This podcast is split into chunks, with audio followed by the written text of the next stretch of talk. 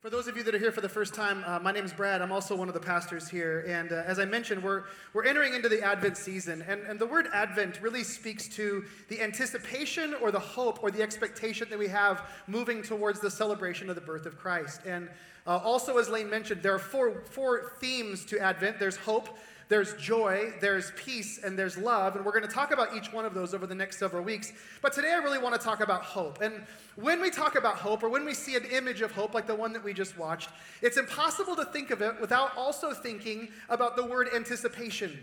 Um, there is something about hope that is deeply connected to anticipation. Am I right?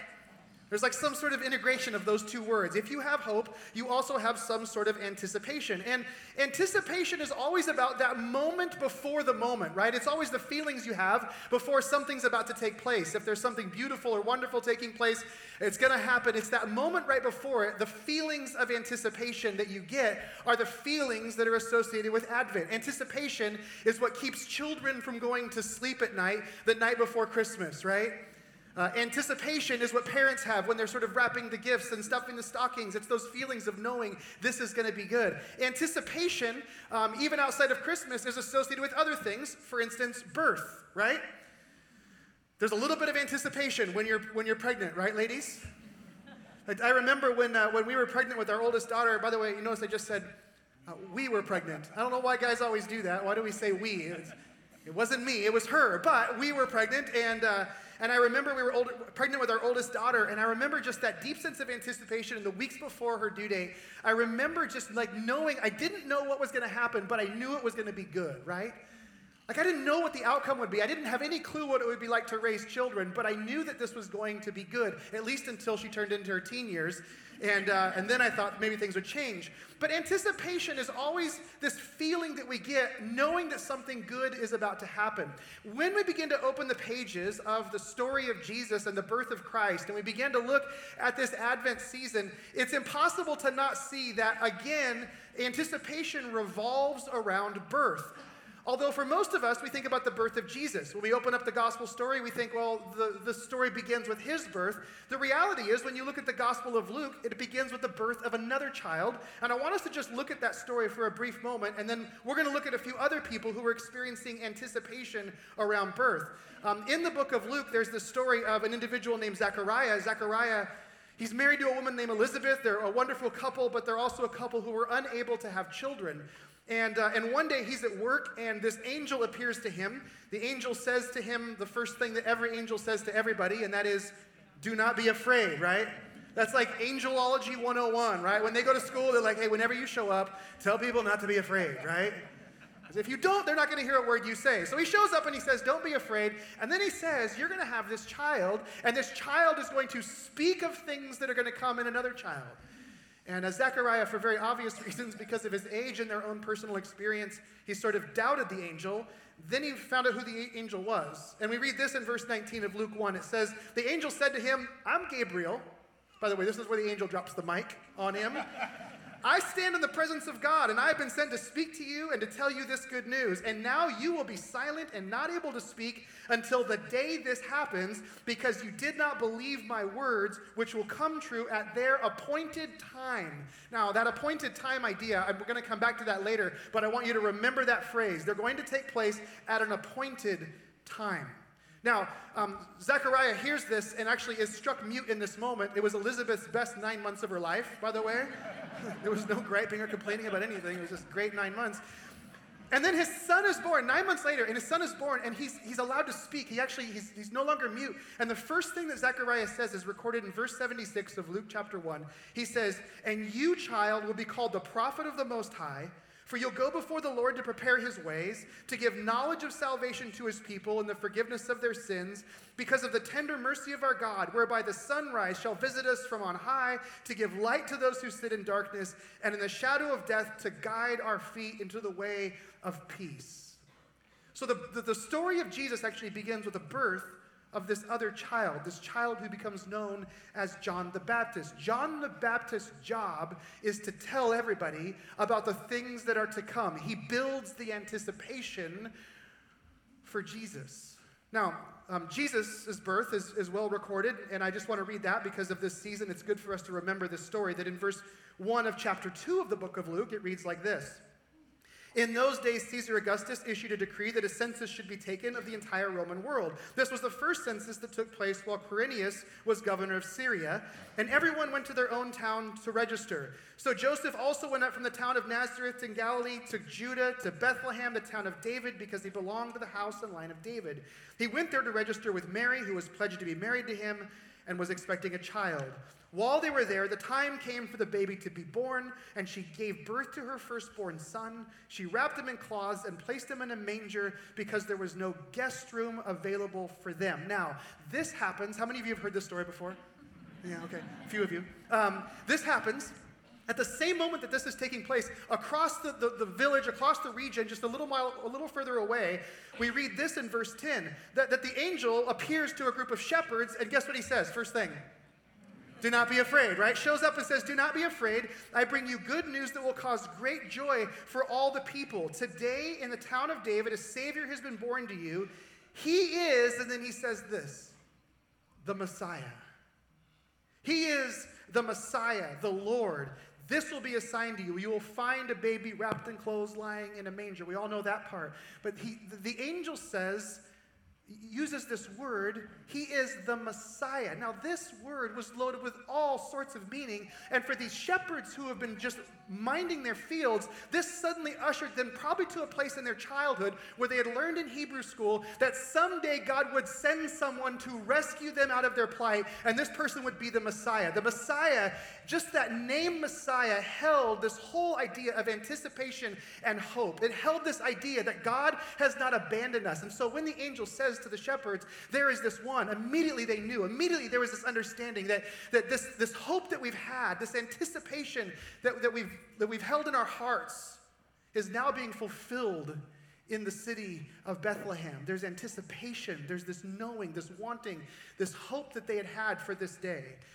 And it doesn't, it doesn't stop there, by the way. If you read on in the story, there's other individuals that are really interesting. Um, there's a, there's a, a moment where um, Jesus' parents take him to the temple to dedicate him, and there's a man named Simeon. Simeon, from the time that he was born, has been like promised from God that there would be a day when he would see the Messiah. And so, literally, every day he goes to the temple, and every day he's just sort of hoping for when he would see this Messiah, this one that everyone had waited for and wanted. In fact, um, there's this, this moment that happens where when they walk into the temple, he goes over to them and he takes the baby out of their arms. By the way, that gets you in handcuffs today. Uh, if you grab a baby at church from somebody and you don't know them, right? You just anyone that ever thinks about that, don't do that. Um, so, but he grabs this baby, takes it, and then he says, "This is what I've been waiting for my entire life." And literally, he says, "Now I can die."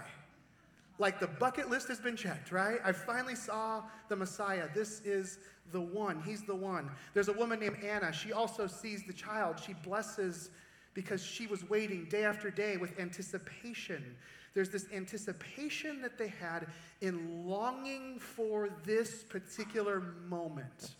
Which brings us back to the thing that the angel Gabriel said to John the Baptist's father when John the Baptist was being born. He, he says to Zechariah, he says that the time is coming, that there is this appointed time. Now, what's really interesting about this is that the phrase appointed time, um, the word in, in, the Greek language that Luke uses is not the usual word for time. The, the usual word for time is the word chronos.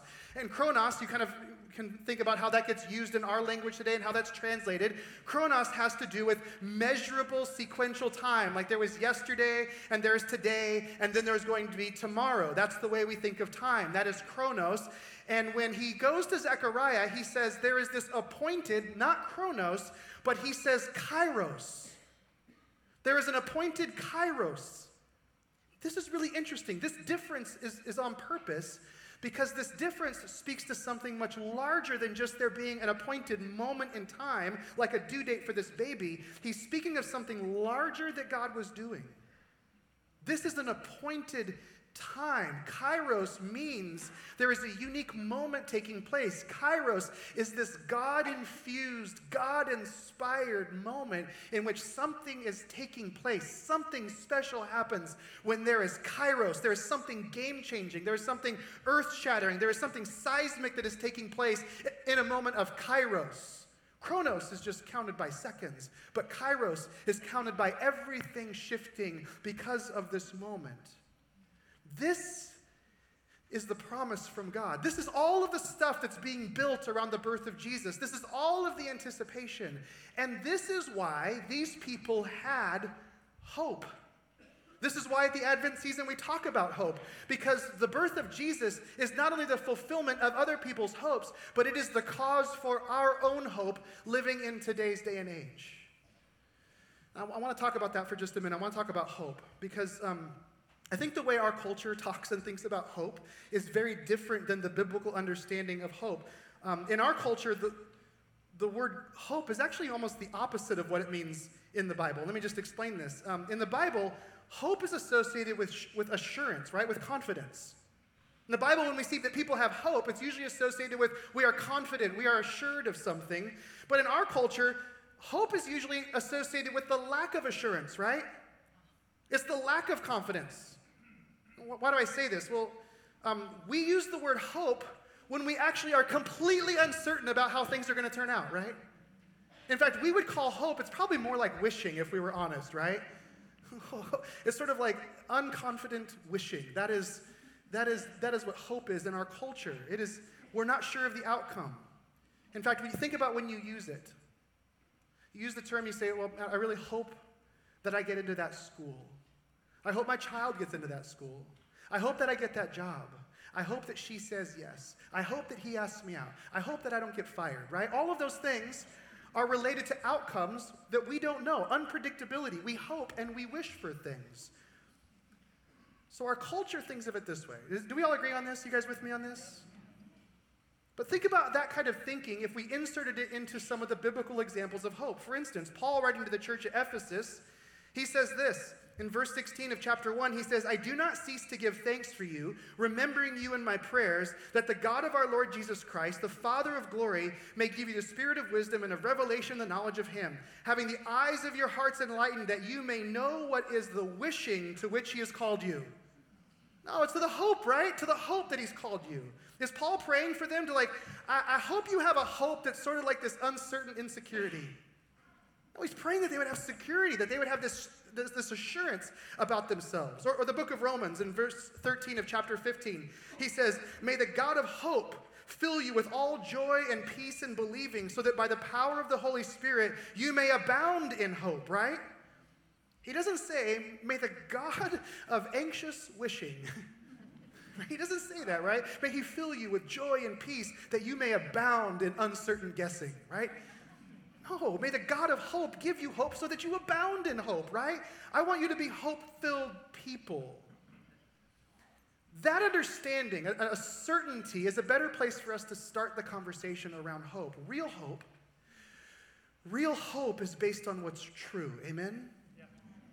Real hope is based on what we've already seen in the past and can now count on in the future. That's what real hope is. Hope is this life shaping reality that is so true that it shapes our future in the days ahead, which is why there is good news of hope in the story of Christmas. Human beings, by the way, this is just true of all of us. We are hope based beings. That is just true of us. We are hope based creatures. In other words, um, our, our present is defined by what we believe about our future. Did you know that? You agree with this?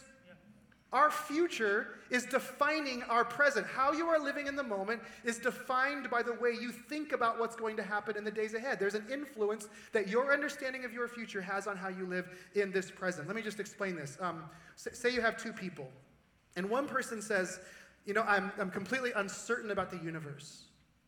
I'm really uncertain about the universe. When I read the Bible, it doesn't make sense. I'm not really sure if there's a God that's out there. And, even if you were to convince me that a God was out there, I'm still not sure that when my heart stops beating and my lungs stop breathing, I'm not sure that there's anything beyond just that moment. You have that person who thinks that way about their future. Or on the other hand, you have a person who says, Yes, there's uncertainty in the universe, but there is this person of Jesus that has been revealed to me. And that person of Jesus, because of his revelation to me, has promised me and shown me that there's actually something beyond that moment when my heart stops beating and my lungs stop breathing. And that there is a God who will restore and redeem and renew, and that He's including me in all of that. There's a person who believes this, and then there's a person who believes that. Do you think that the way you think about your future will impact how you think and believe in the moment, how you live in the moment? Absolutely, it will, right? If I don't believe there's anything out there, if I'm completely uncertain, that uncertainty, that sort of ambiguity, that's absolutely going to affect the way that I move through any given moment of my life. And at the same time, the certainty and the hope that I have of knowing the truth of who Jesus is also will influence me with confidence and it will strengthen me. That's why we're hope based people, because the way you and I believe about our future, what we understand to be true about the days ahead, will impact the way that we move in this particular moment. Now, I, I want to give you another example of this, and this is actually um, a, sort of an interesting example. It's going to come from an unusual place. Um, the book of Lamentations, the Old Testament book of Lamentations, chapter 3. Um, the writer says this in verse 20. He says, My soul continually remembers it and is bowed down within me. But this I call to mind, and therefore I have what? The steadfast love of the Lord never ceases. His mercies never come to an end. They're new every morning. Great is your faithfulness. Then he says, The Lord is my portion, says my soul. Therefore I will hope in him. Now, the writer of Lamentations is um, lamenting. I don't know if you picked up on that clue, but he's in sorrow, right? And somehow, in the middle of sorrow, He's finding a place of hope. He's lamenting in this moment, and yet he has hope. Now, why is he lamenting? Well, he's lamenting because the city of Jerusalem has been destroyed. The city of Jerusalem is in, is in shambles. And the city of Jerusalem, for the Hebrew people, it represented God's presence with them, it, it represented God's blessing upon them. Jerusalem was, was where the good life was lived, it's where all the blessing was. And so, because Jerusalem has been eliminated and taken away, and it's been put to ruins, now all of their, their, their the ways they found identity, the way they knew that God was near to them, the things that they found joy in, the peace that they had is now taken from them. And so they're lamenting because all of those things are now gone. By the way, does that ever happen to us? Do we ever lose the things that give us identity? Do we ever lose the things that steal our peace? Do we lose the things that, that, that, give, us, that give us joy? Do we lose the things that make us feel secure? Do we lose those things? Yes, we lose those things. The writer of Lamentation says, No, there's going to be moments, there will be times when your circumstances are going to cause you to lose hope. But you will find hope in a very unusual place. Notice what he says in verse 21 again. He says, But this I call to mind, and I have hope.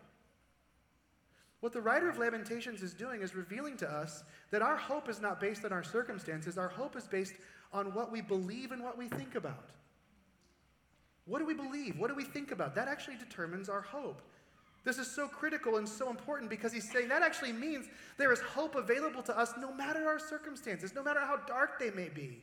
There is hope that we can have, that we can possess. There's this understanding that there's a future that is promised to us. So, how is it made possible?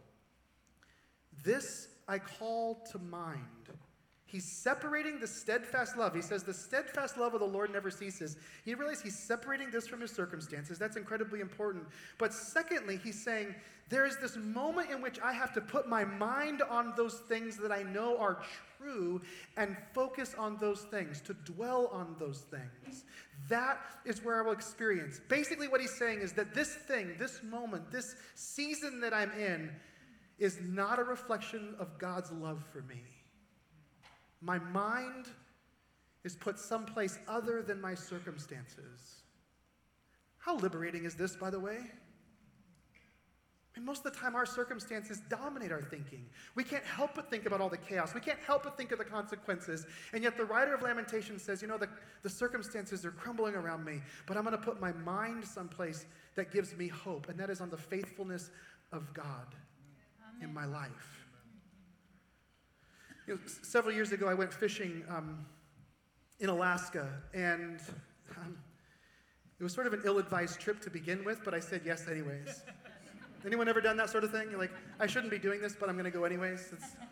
It, it, makes for good sermon content later on, it turns out. Um, that's why I usually say yes. I'm just like, I need something to preach about. But, but I went to Alaska, and uh, and when we landed in Ketchikan, we were going to catch a float plane to an island where we'd rented, my friend and I had rented a little national forest cabin for like $16 a day. And we were going to fish until our hands were raw and just like bring home 50 pounds of salmon, smoke it until we couldn't smoke it any longer. You know, that was just our dream of this whole trip. So we, we fly to Ketchikan and we land. There's this massive storm. And when we get to the, the place that's going to take us to this island, the guy says, You know, the, the storm is way too bad. There's no way we can leave. Why don't you check back in a few hours? And so we drive around Ketchikan. It takes like five minutes uh, drive around Ketchikan, come back, you know, a little while later, he's like, you know, guys, we're out. Um, why don't you show up back in the morning? We show up in the morning and he goes, listen, there's a chance I can get you there. I just don't know with this storm if I can get you out. And two very rational men looked at him and said, let's go so we get our gear, and we load up in the plane, and we fly. It's like an old de Havilland Beaver, you know, the engine cranks up, and we take off across, and it's this glorious ride, and we land at the cabin. And for the next several days, we fished, and it was like all of our dreams coming true in this moment until the moment when he was supposed to be back to pick us up. The moment when we'd already run out of all of our food, and we were ready to be picked up. By the way, the weather on the island was perfectly fine. There was no sign of a storm. Things seemed very calm where we were in this particular place. And he doesn't show up. So the first day we're waiting, we're packed up, we're sort of sitting there, kind of looking to the sky, waiting to hear the noise of that plane coming in, and there's nothing. I start to think, what if he never made it back? What if nobody knows we're out here? What if we have to eat fish for the rest of our lives, right? That's, this is, this is no, the fish no longer looks that good in this moment. We wake up the next morning and we sit with all of our stuff packed up, ready to go, and there's nothing. A second day, stranded on an island, sounds like Gilligan's Island, I know. we start eating the fish that we've caught because it's the only food we have left. And so now we're eating all of the bounty that we planned on bringing back to our families and using it to justify this trip, right? We're eating it now, and, and, and, and we're just, I'm thinking, what, what's my wife gonna say when I come home with one fish? You know, this is not good. And that day comes to an end, and there's no plane. The third day we wake up, and this is where you start to really question, you know, like, God? it's when God also says, you could have said no and not got on the plane, right? so, about midway through the day, I'll never forget this moment. Midway through the day, suddenly in the distance, I hear this low rumble of this unmistakable de Havilland engine just coming through the sky. And before I ever saw the plane, there was this hope. Has anyone else been stranded for three days on an island besides me? a couple of you? There's a couple of you. Great.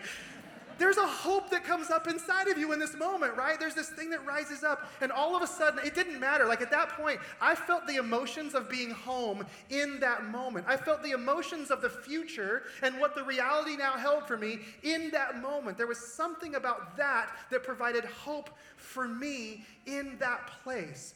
I, I truly believe that all of us have been stranded. All of us, all of us have been stranded. Every single one of us. We all know what it's like for our circumstances to turn south, for the plan to turn and take a direction that we never intended, for us to feel like we've been abandoned.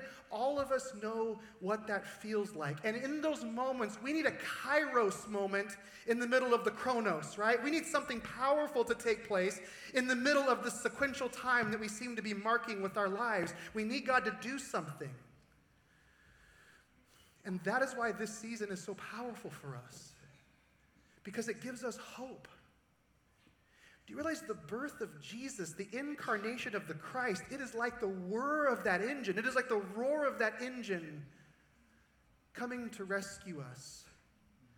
In our most desperate moment, the birth of Jesus is the sound of rescue the birth of this baby. It is the sound in the distance of survival for you and me. The birth of this child says there is a future and a hope. This is when God says to every single one of us, You're going to be okay. It's going to be all right. I know you didn't want this. I know you didn't predict this, but it's going to be okay.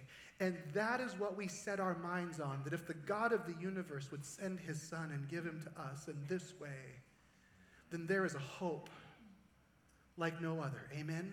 Amen? That is what we think about. The God of the universe has done this. I know this season is a mixed bag for most of us. I know for a lot of us in the room, um, we come to the Christmas and season, even Thanksgiving, and um, for some of us, this season is also a, a reminder about the losses that we've had. There's a lot of us that navigate the holidays, and it's like, yeah, there's some joys, but beneath sort of the candy coating of our culture, there's also relationships that have broken, and there's kids that haven't come home, and there's loved ones that are no longer with us. It's like somehow in, in, in the holidays, yes, there's joy and there's all of this, but also embedded and interwoven, isn't there also just a lot of pain? I truly believe that's one of the reasons the Advent season is so critical and important for us. Because as real people with real pain in our lives, we need a real hope in a time like this. We need to celebrate what is ultimately true and what prevails over all of our circumstances. Are you with me in this? Yes. So, would you stand with me? And I'm going to pray, and then we're going to close by worshiping together. But I specifically want to pray this morning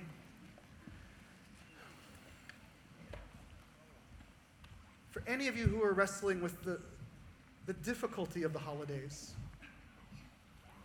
the struggle that comes with this. So, would you pray with me?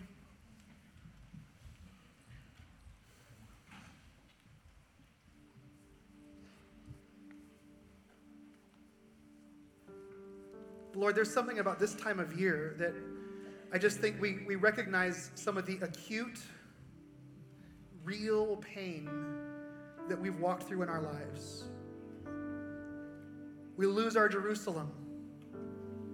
Things that brought us joy, things that brought us identity, things that brought us peace. Sometimes this time of year, Lord, we can be reminded of all those things that, that have been lost by us. Stories that didn't turn out the way we wanted them to.